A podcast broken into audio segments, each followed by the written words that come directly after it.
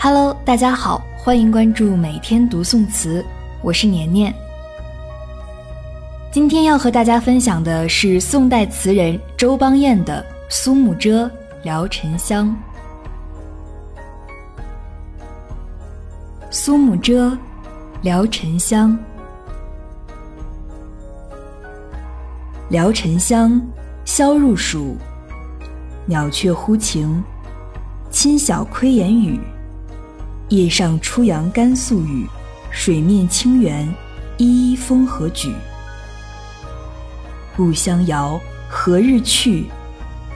家住无门，久坐长安旅。吴越渔郎相忆否？小楫轻舟，梦入芙蓉浦。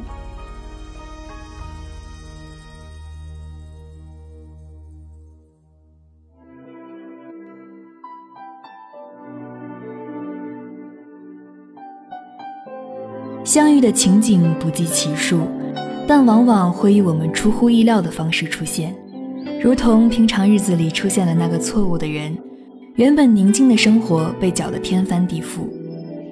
喜欢这首词，是因为几行小楷，亦是因为一池莲荷，特别是田世凯书下的“水面清圆，一一风和举”一句，我曾无数次临摹，皆不得其神韵。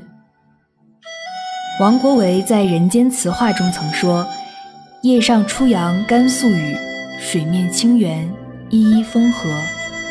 此真能得和之神理者，有其韵，传其神。”荷叶上初初的阳光晒干了隔夜的雨滴，水面清润圆正，荷叶迎着晨风，一片片挺出水面，一幅动静油然而生。透过词句，我们可以清晰地看见一颗晶莹剔透的水珠睡倒在荷叶上，它拖着它，慢慢地浮出水面，静静地等待阳光带它离开。五月的莲荷才刚刚开始一年新的岁月，还未将池塘覆盖，还未开花，但此时舒展的荷叶，那青翠碧绿的身影，亦是格外惹眼，讨人喜爱。周敦颐喜欢莲，他说：“自李唐来，世人皆爱牡丹，予独爱莲之出淤泥而不染，濯清涟而不妖，中通外直，不蔓不枝，香远益清，亭亭净植，可远观而不可亵玩焉。”我爱莲，不是因为它的品性，只因为它在佛的手中常伴佛前，而我期盼的。则是有朝一日能够成为佛前的一朵青莲，于红尘浊世出淤泥而不染，保持原有的灵性与高洁。夏日清晨，词人漫步荷塘边，看见荷叶上的雨珠在阳光下渐渐消散，变得更加碧绿洁净。一张张圆圆的荷叶铺满水面，一株株荷花亭亭玉立在荷叶间，微风吹过。微微颤动着，更显风姿绰约。词人看见神清古秀的河，望着新秀雅婉的江南，想起自幼生长的家乡杭州。江南的风景虽美，但没有昔日熟悉的那些身影，似乎也暗淡了几分姿彩。作家白落梅说：“莲荷是人间草木与它亲近的植物。”是红尘路口的初遇，是前世种下的善因，而莲因它洁净的本真，成了佛前灵性之物。喜爱莲荷的女子，定然有着清雅的容颜、玲珑的心事、曼妙的情怀。若然可以，我愿化身为莲，常伴佛前，结缘今生。也许我们行尽红尘。也遇不到那个与你志趣相投的女子，却可以在书里轻易重逢。尽管山水相隔，阻断了归期，只要知道红尘中她还在，还能在书里相见，梦里重逢，此生足矣。世间喜欢联合的人有许多，并非都有交集，而是各自前往不同的方向。如同我与他。他是那只清绝的梅，绝世独立；我则为篱外闲花，命运游尘。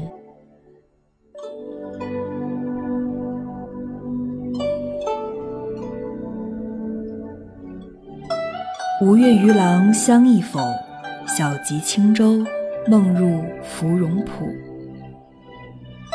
词的下片是对故乡的思念，清新的词句里夹着淡淡的忧愁。然而这忧伤与我并无大碍，我愿意沉醉在池中，忘记山清水秀的故乡。而于词人，似乎忧伤多于喜乐。池鱼思故乡，鸡鸟恋旧林。他心里载着满满的乡愁。我不过是行人，哪里有绿水青山，哪里便是我的故乡。他每次梦回故乡，都是划着轻巧的小船，驶向荷塘。那是儿时的味道，快乐的没有一丝忧伤。童年就像一张洁净的宣纸，无需写下什么，留下什么，随处搁置。即使日长月久，布满灰尘，依然美丽动人。词人记忆里的童年，是那湾清澈的河水，是那只摇曳的小木船，是那满池的莲荷，还有倒垂的柳丝，是淡妆浓抹总相宜的杭州西湖。这首苏幕遮，天然真美，不是雕饰。以质朴无华的语言，准确而生动地表现出河的风骨与词人的乡愁。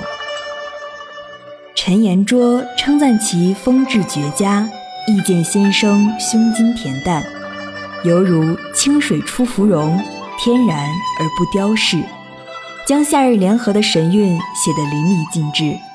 花虽未开，莲子虽未结，但他清秀丽质，却尽收眼底。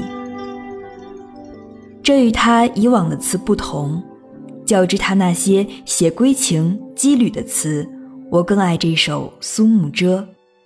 绿色的植物有一种说不出的喜爱，只觉得看见它就是生，离开它就意味着死。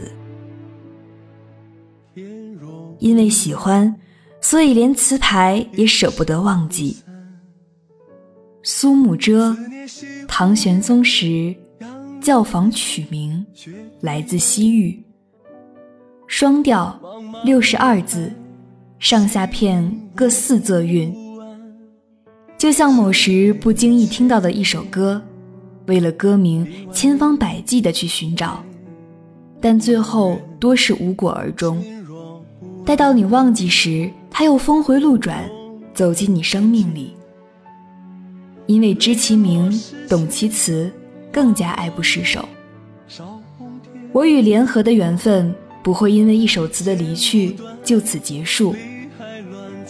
生命本是一场修行，所以不管旅途多么艰苦，我们都应当坚定从容地走下去，方不负这仅有的一次生命。倘若今生不幸与佛错过。我便在这风尘人间执一池莲荷，淡看秋月春风。我心不会乱，有爱在人间，春天也是温暖。